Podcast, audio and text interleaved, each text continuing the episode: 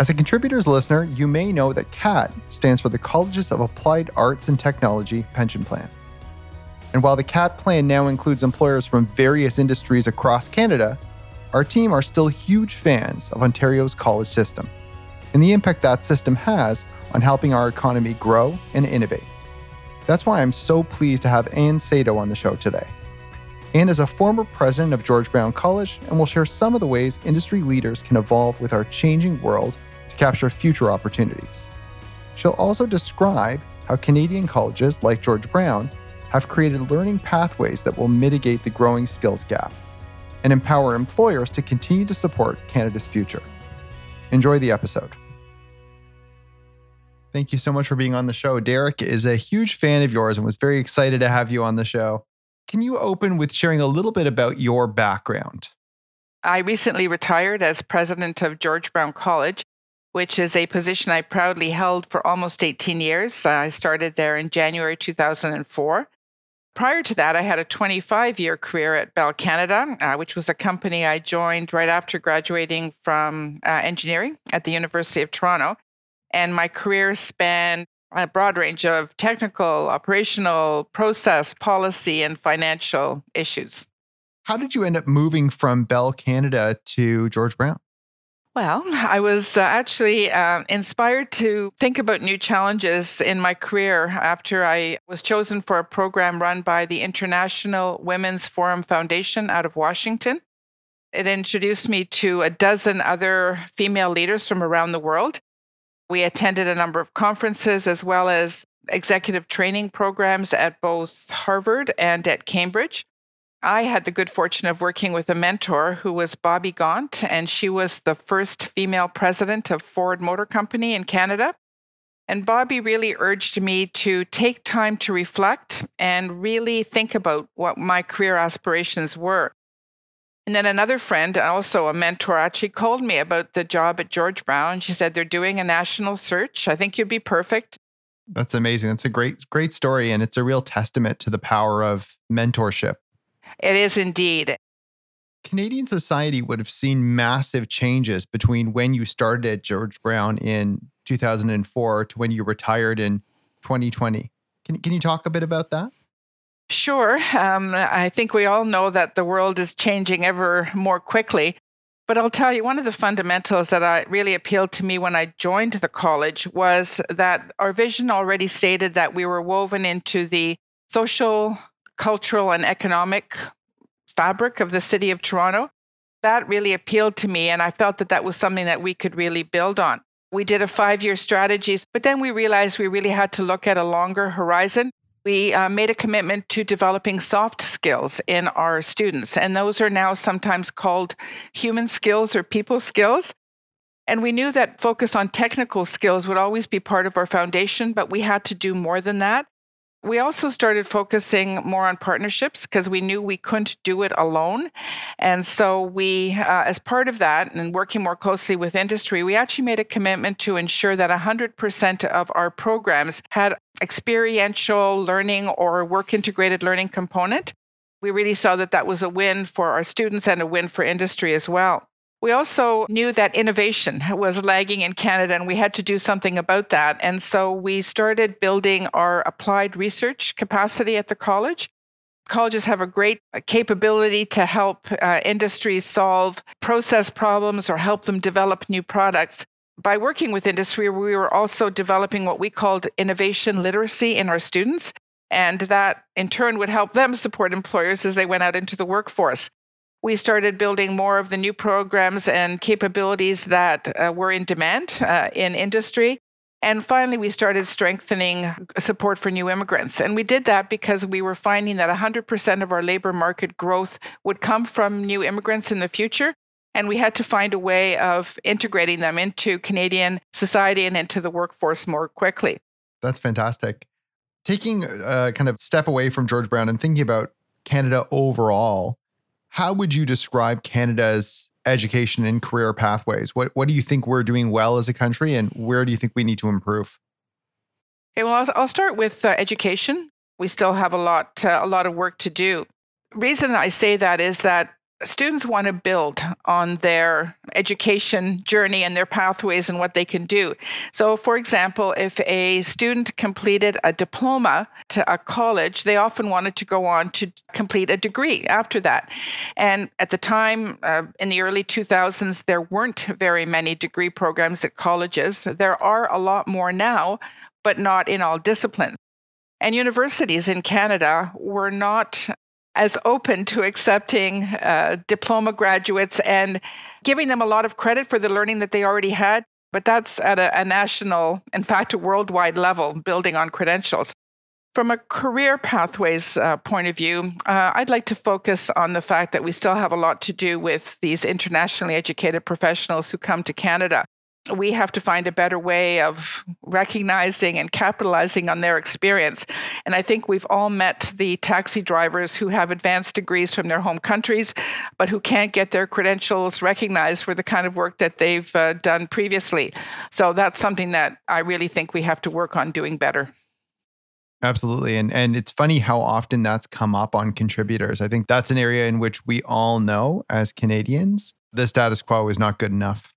That's right you retired in 2020, and so much of the stories you've told are stories of kind of pivoting to market forces to innovation. Are you sorry that you're missing the current pivot?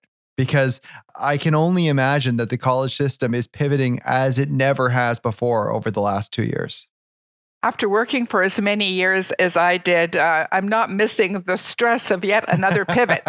and I'm still very involved in a lot of things uh, with my board work and my volunteer work and staying connected with the college and with uh, a number of young people, etc. I don't think I'm missing the pivot. I'm just thinking I'm contributing to it in different ways.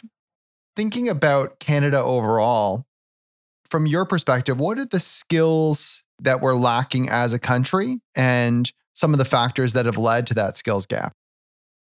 Well, uh, maybe I'll just uh, uh, confirm that we do indeed have a skills gap, and uh, this isn't new. Uh, actually, one of my former colleagues, uh, Dr. Rick Miner, who was at Seneca College, coined the phrase people without jobs and jobs without people. And he coined that phrase back in 2010, so 12 years ago. And so many people have used that phrase uh, since. Uh, I've uh, heard it in speeches over and over again to really describe what we're facing. And another way of saying it is that we have a mismatch. So we have people, but they don't actually have the skills that are required in the economy right now. And I'd like just to talk for a minute about some of the reasons that I see for that mismatch. First is there's a lack of good information about labor market needs. We just don't have good labor market data. And if these needs were better understood, I think it would help inform students about some of the choices that they might want to make. I still think that there's a bias against some of the technology and specifically trades. And I think that's one area where we really have a huge skills shortage. And I also think, again, that we're not capitalizing on the skills and competencies of new immigrants there just seem to be too many roadblocks for them to overcome. And so all of those factors, I think, are contributing to the skill shortage we have right now. Why do you think that there's a shortage of skilled trade workers specifically? Ah, that's a, another um, topic that uh, calls for a lot of discussion these days. But one of the fundamental reasons I think is that uh, of aging demographics. The people who are employed in the skilled trades right now are starting to retire. And the reality is, is that the pipeline hasn't been replenished. And I think there's a lot of reasons for that. I think there's a lack of understanding uh, of the opportunities in the trades. I think there are biases against careers in the trade. I think there is difficulty getting access for people who want to pursue training through an apprenticeship because each person who wants to get apprenticeship training needs an employer sponsor. And a lot of young people, especially, don't have the networks or the connections to help them get that initial job. And we also have some limits. Like if you want to train as an apprentice, you have to have so many skilled apprentices to mentor you as you learn. And there's ratios, there's different ratios for all of the different trades. And that sometimes makes it difficult difficult for enough people uh, to enter training. So I think all of those factors together uh, have contributed to some of the shortages that we're seeing right now. But one of the biggest amongst them is that bias, I feel, towards the trades. Let's talk a bit more about that bias. What do you think we can do as Canadians to reduce that bias, to reduce the stigma that seems to exist around skilled trades? Well, I think the, one of the first thing that we can do is that we can let people know about the opportunities in the trades, that there are well-paying jobs and that they are in high demand. I found when I was at the college that we are often told that the influencers for students are parents and guidance counselors. So we've been spending a lot of time educating guidance counselors about the opportunities in the trades and making sure that they understand that these are respected professions to pursue. The other thing that we have to do, I think, is remove those barriers to entry. You know, those the fact that you have to have an employer to start your training, the fact that there's uh, only so many trainees that can come in because of the ratios uh, that they need. So if we have different pathways again to do this. So I'll give you one example in the college system. We started introducing programs that actually offer students a college credential. They get the equivalent of their level one uh, so that they have the base skills to be able to write their level one exams. Often they get hired by employers because they already have a base level of skills that makes them useful to employers. So all of a sudden, we're bridging that gap between them being able to get an employer sponsor or not and move on in their training. Another thing I'd like to mention is that together with Mohawk and Algonquin colleges, George Brown recently created a a baccalaureate degree in trades management. So now someone who's been working in the trades can come in an online format in a time, you know, a time that allows them to to work, but actually get a trades degree, a degree in trades management. So now all of a sudden there's a pathway and they can see an opportunity beyond working as a skilled tradesperson if they aspire to something different over time. And finally, another way we can encourage this and, and uh, reduce the stigma, there's something called the Ontario Youth Apprenticeship Program. I don't know if you've heard of it, uh, but it's offered to grade 11 and 12 students. It's a co op education model. They get introduced to a variety of apprenticeship based careers, and it also gives those students a really nice to leg up in terms of the hours they need towards their apprenticeship. I think that's fantastic. I have a plumber that has been our family's plumber for decades and and now is somebody who helps me out at my house and I was chatting with him about some of these issues and he said one of the biggest misunderstandings about the skilled trades, plumbers, electricians, whatever whatever you, you might have in mind is that people don't understand that fundamentally he is an entrepreneur He's running a small business. He's doing marketing. He's doing accounting. He's doing business development. He's doing a whole variety of tasks that have nothing to do with plumbing. It makes the job more complex than people might think, but also more rewarding. Exactly. And I think that's the type of information we have to get out and how we have to educate parents and guidance counselors about those kinds of realities. Hey, these are complex and uh, potentially very rewarding careers uh, to pursue. Absolutely.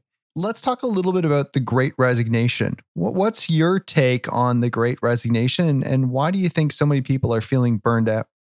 Well, I think the pandemic resulted in lots of time for people to think about lots of things and to develop uh, new and different perspectives. So I think many people have changed their personal priorities. It's just like I said at the beginning, like taking time to reflect. Uh, maybe people actually had that because they weren't going out as often. They had a more isolated lifestyle, perhaps. Uh, but if you're thinking about things, you say, hey, what's my passion? What am I really passionate about? What do I want to do? How do I want to spend my time? Maybe they also ask themselves if they were happy with how they were being treated by their employers or the kinds of opportunities that they have if you could not do your work remotely and had to physically go in and a lot of those were the most difficult jobs be they in healthcare or in, in retail and in you know food shops etc those people had a very stressful time coping with the pandemic. And those who worked virtually uh, often had to juggle work and family in ways that they never had to before.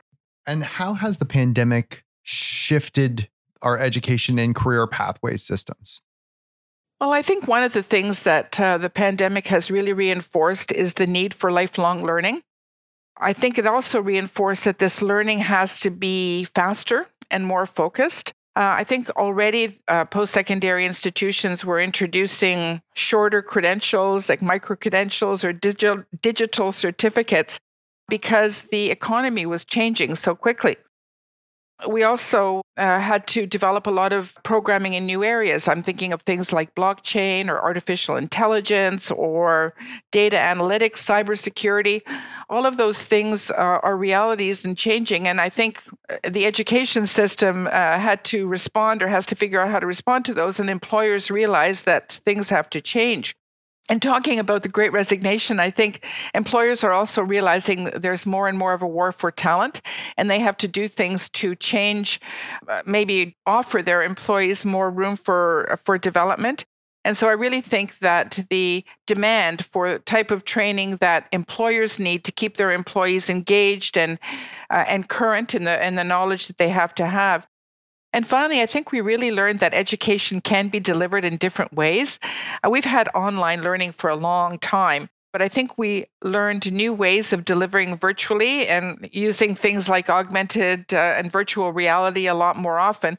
But I also think we've now learned a new hybrid way of offering training and education so that maybe the theoretical can be done online and then maybe the practical has to be done in person to reinforce the theoretical. Uh, but I think all of that will forever change education. And I'll tell you one final thing that I'm thinking about along uh, a lot as a recent uh, educator is the last three years have been hugely disrupted for those students in JK to grade 12. And especially when you think of those more senior high school students who are going to be entering perhaps post secondary education. Are there any social and academic gaps that will need to be addressed as they transition from high school to college or university? And I think that educators are going to have to think about that and be prepared to respond we have a, a babysitter that we we've used for years, and she's just finishing up high school. And she's talked to us a lot about that and the idea that one of the big challenges that she foresees is there are a group of students that may not have learned everything that they were supposed to learn as they finish up high school and they're going to enter into the college system and there's going to be a need for remedial training. That's right. Uh, just bridging that gap because we know that people will have learned differently and absorbed differently, and sort of how do you sort of take them from where they are to where they need to go. And in a way, and this is where I said before that education has to be highly personalized. You, you mentioned blockchain, and I was going to say to you, I have no idea what blockchain is. Could, can the Ontario college system help me understand this? Absolutely. I, I, think we have a, a very quick certificate, uh, George Brown. And uh, I actually, Don Tapscott, I don't know if you know that name, he's actually written a couple of books about it. And I actually read an article that he wrote. It might have been in the Atlantic or the Economist or whatever. And I remember I met him once and he said, Well, if you really understand it, because a few years ago I wouldn't have been able to explain any of it. I don't know if I could now, but he said, read that article and it'll give you the basis of what it is. So there you go. Find an article by Don Tapscott. That'll give you a start, and then you could take a college program. Let's talk a bit about eh, experiential learning. Can you tell us how you feel like experiential learning can help us better under uh, better prepare today's youth? Sure. Another topic I'm rather passionate about. I'll first say that experiential learning is an umbrella term uh, that includes practical uh, work experience during studies, and it can take on many forms. Like if you're um, a nursing student and you have to do clinical placement, that could be considered experiential learning, or a traditional co op type model, which we've heard about for years. Or it could be students working on applied research projects directly with an employer or working on a project to help solve an employer challenge. But the point is that they're getting real experience on a real problem working with an employer during their education. And I really think it's important because it helps round out the theoretical learning uh, that they receive in school with the practical experience being placed in a real situation um, not only helps you develop your technical skills, but it actually rounds out your people skills as well. And it's really a win win, I think, for employers and students. With the war for talent, employers have a short period of time. They can help assess a future employee, they can introduce that potential future employee to their company. The student gets to test run the company to see whether or not it would be a good fit for them, both technically and, uh, and culturally. And when students in experiential learning situation work with an employer, they bring all sorts of new ideas and new ways of thinking about things. So I think it really helps move uh, industry forward in terms of what's happening and how people are thinking. Yeah, I, I completely agree. I, I can remember when I finished school and, and went into my first full time job, my boss, who is, is still a, a mentor of mine, Anne, Anne had asked me to pay the PST and I didn't know how to pay the business's PST. And she said, But you went to business school. How do you not know how to pay the PST? And I said, Well, that's not what they teach at business school. And of course, Anne said, Well, that's what they should teach you. and that's why you're here and you're going to learn it right now on the job. Absolutely. We we at CAAT have a co-op program where we get to you know have the opportunity to bring in uh, students often from the Ontario college system to work with us. And it's exactly what you said. They bring great new ideas, they bring great energy. Uh, we've recently hired one full time. So couldn't couldn't agree more with what you're saying. Yeah, no, that's great to know. It's great to the more employers that we have who support experiential learning opportunities, I think the better off we'll be. During her 16 years at George Brown, Anne led three significant strategy shifts, all to support the growing needs of society and to bridge the increasing gap across workplace skills. By preparing students with soft skills like teamwork and communications, graduates would be better able to adapt when out in the world of work. At the same time, there was a need for experiential learning. Anne shares that graduates who have actually applied their learning in the field are at a significant advantage. Finally, Anne believes that Canada can do better at creating pathways for people who want to upskill and transition their credentials into more advanced employment opportunities. You've talked a bit about the importance of better integrating new immigrants into our workforce and and really I think that that has the potential of opening up so many possibilities for Canada. What are some specific ways that we can do that and and and some specific ways that you think post-secondary institutions can help with that? Uh, sure. Well, I'll give you some. I'll start with some examples of things that are happening already, uh, and I think those the, some of these ideas are ones that started one way and that we've built on through experience. But, for example, colleges specifically have something called occupation-specific language training available, and it's actually funded by the federal government, so it's no cost to the students. But it gives new immigrants the ability to master the language associated with their profession especially if you're learning a new language, you know that technical words are often the most difficult to learn. You might be able to speak day to day in a, a, different language, but if you're working in a, a, language, you often need a different vocabulary. And it also teaches students about the Canadian social and cultural expectations of different industries. So that's it's a fundamental, it's a start, but it really helps sometimes new immigrants get a leg up. We often also have uh, found that students were really struggling to pass their licensing exams if they were in a licensed profession. And I'll use the example of uh, nursing, where I think prior to introducing a program that helps them prepare for their exams, I think we were getting like a 50% or less success rate for those internationally educated nurses doing their licensing exams.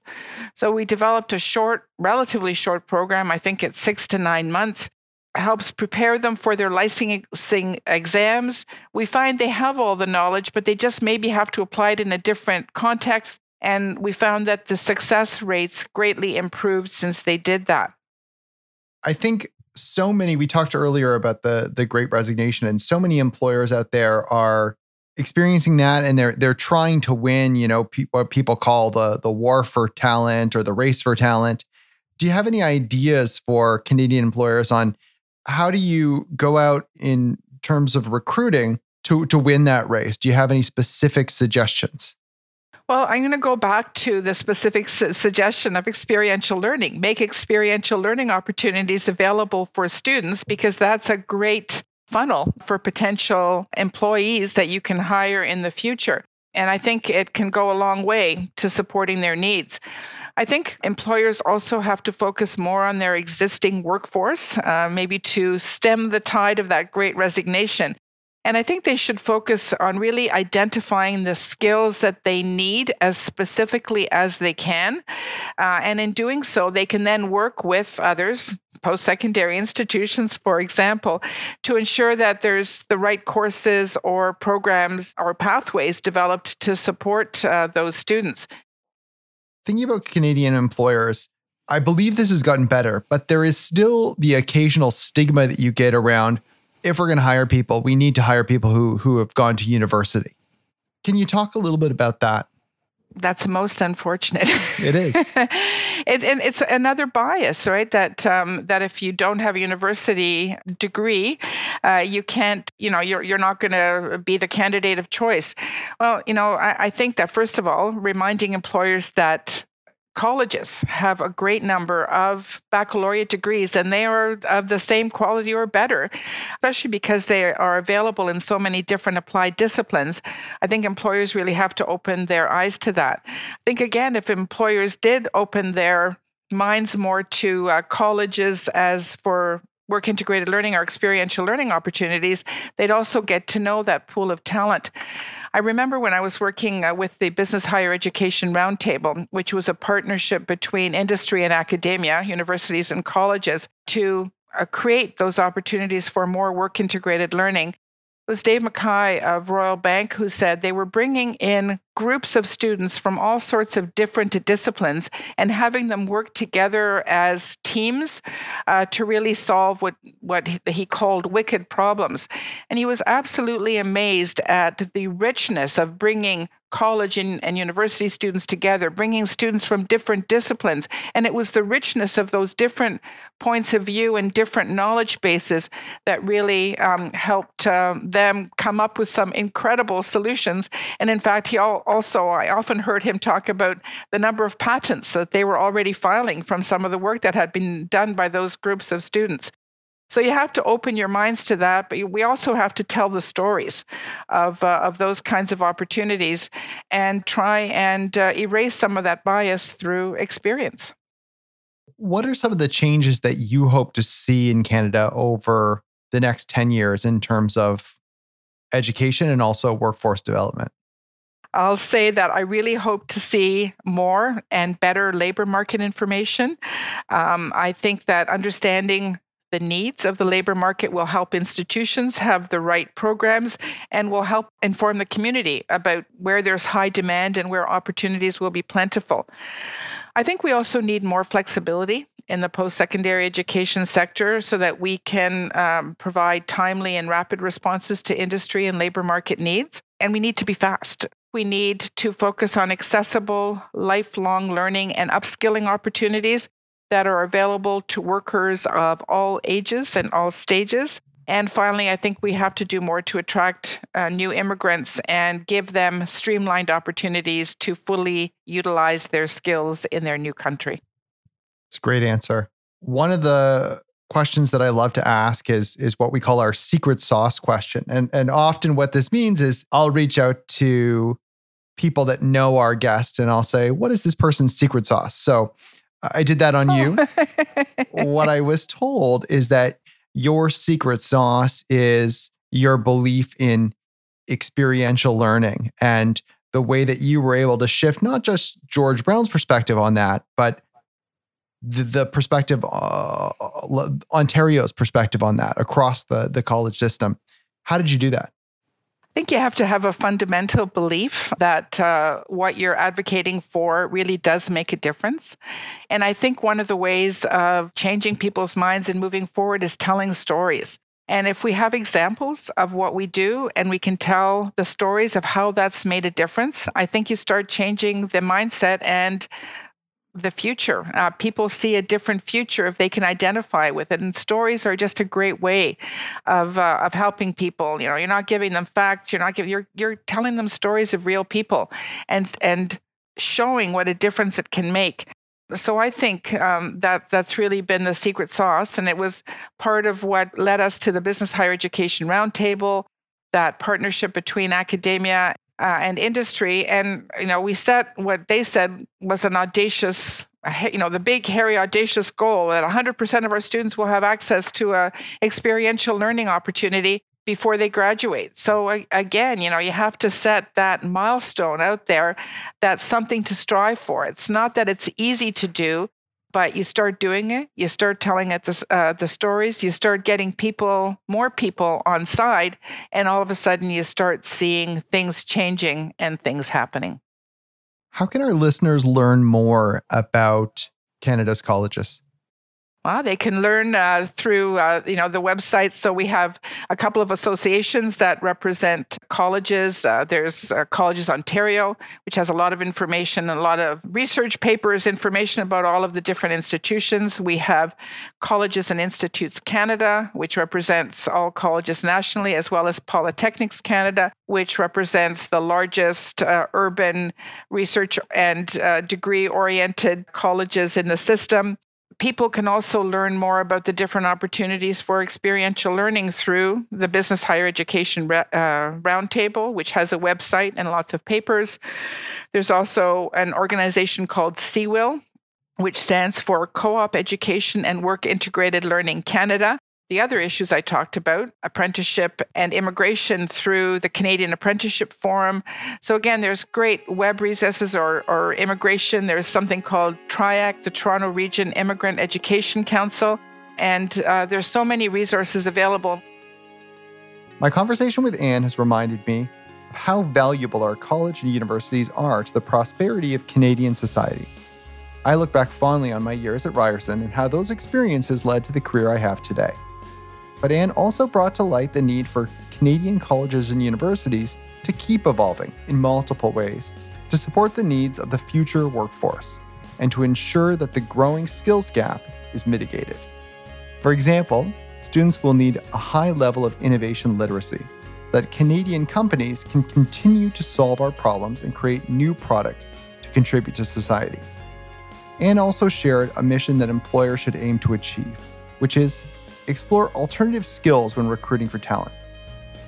As she put it, the richness of those different points of view and different knowledge bases has helped organizations identify some pretty incredible solutions. Finally, there's a growing need for flexibility. And much of this is relevant in the conversation today. From education to career paths to workplace arrangements, we need to be more flexible and open to adapting to the changing needs of our industries and our country overall. Thanks for joining us on Contributors. Don't forget to subscribe, rate, and review the show on Apple Podcasts. And before you go, I wanted to take a minute to share a few details about our upcoming CAAT Pension Plan annual webinar. If you've been listening to our episodes and finding yourself more curious about CAAT, DB Plus, and how offering lifetime retirement income in the workplace can have such a tremendous impact on your organization and your employees' well being, then I encourage you to register for our webinar session. We host this every year and aim to offer insights into our plan, but more so, to spend time with an engaging panel discussion to discuss trends in the pension industry, how employers are transforming their workplaces through retirement savings plans, and other key questions for both employers and employees. If you're interested, visit powerofplus.ca. The webinar is taking place May 5th at 11 a.m. Eastern Time. See you soon.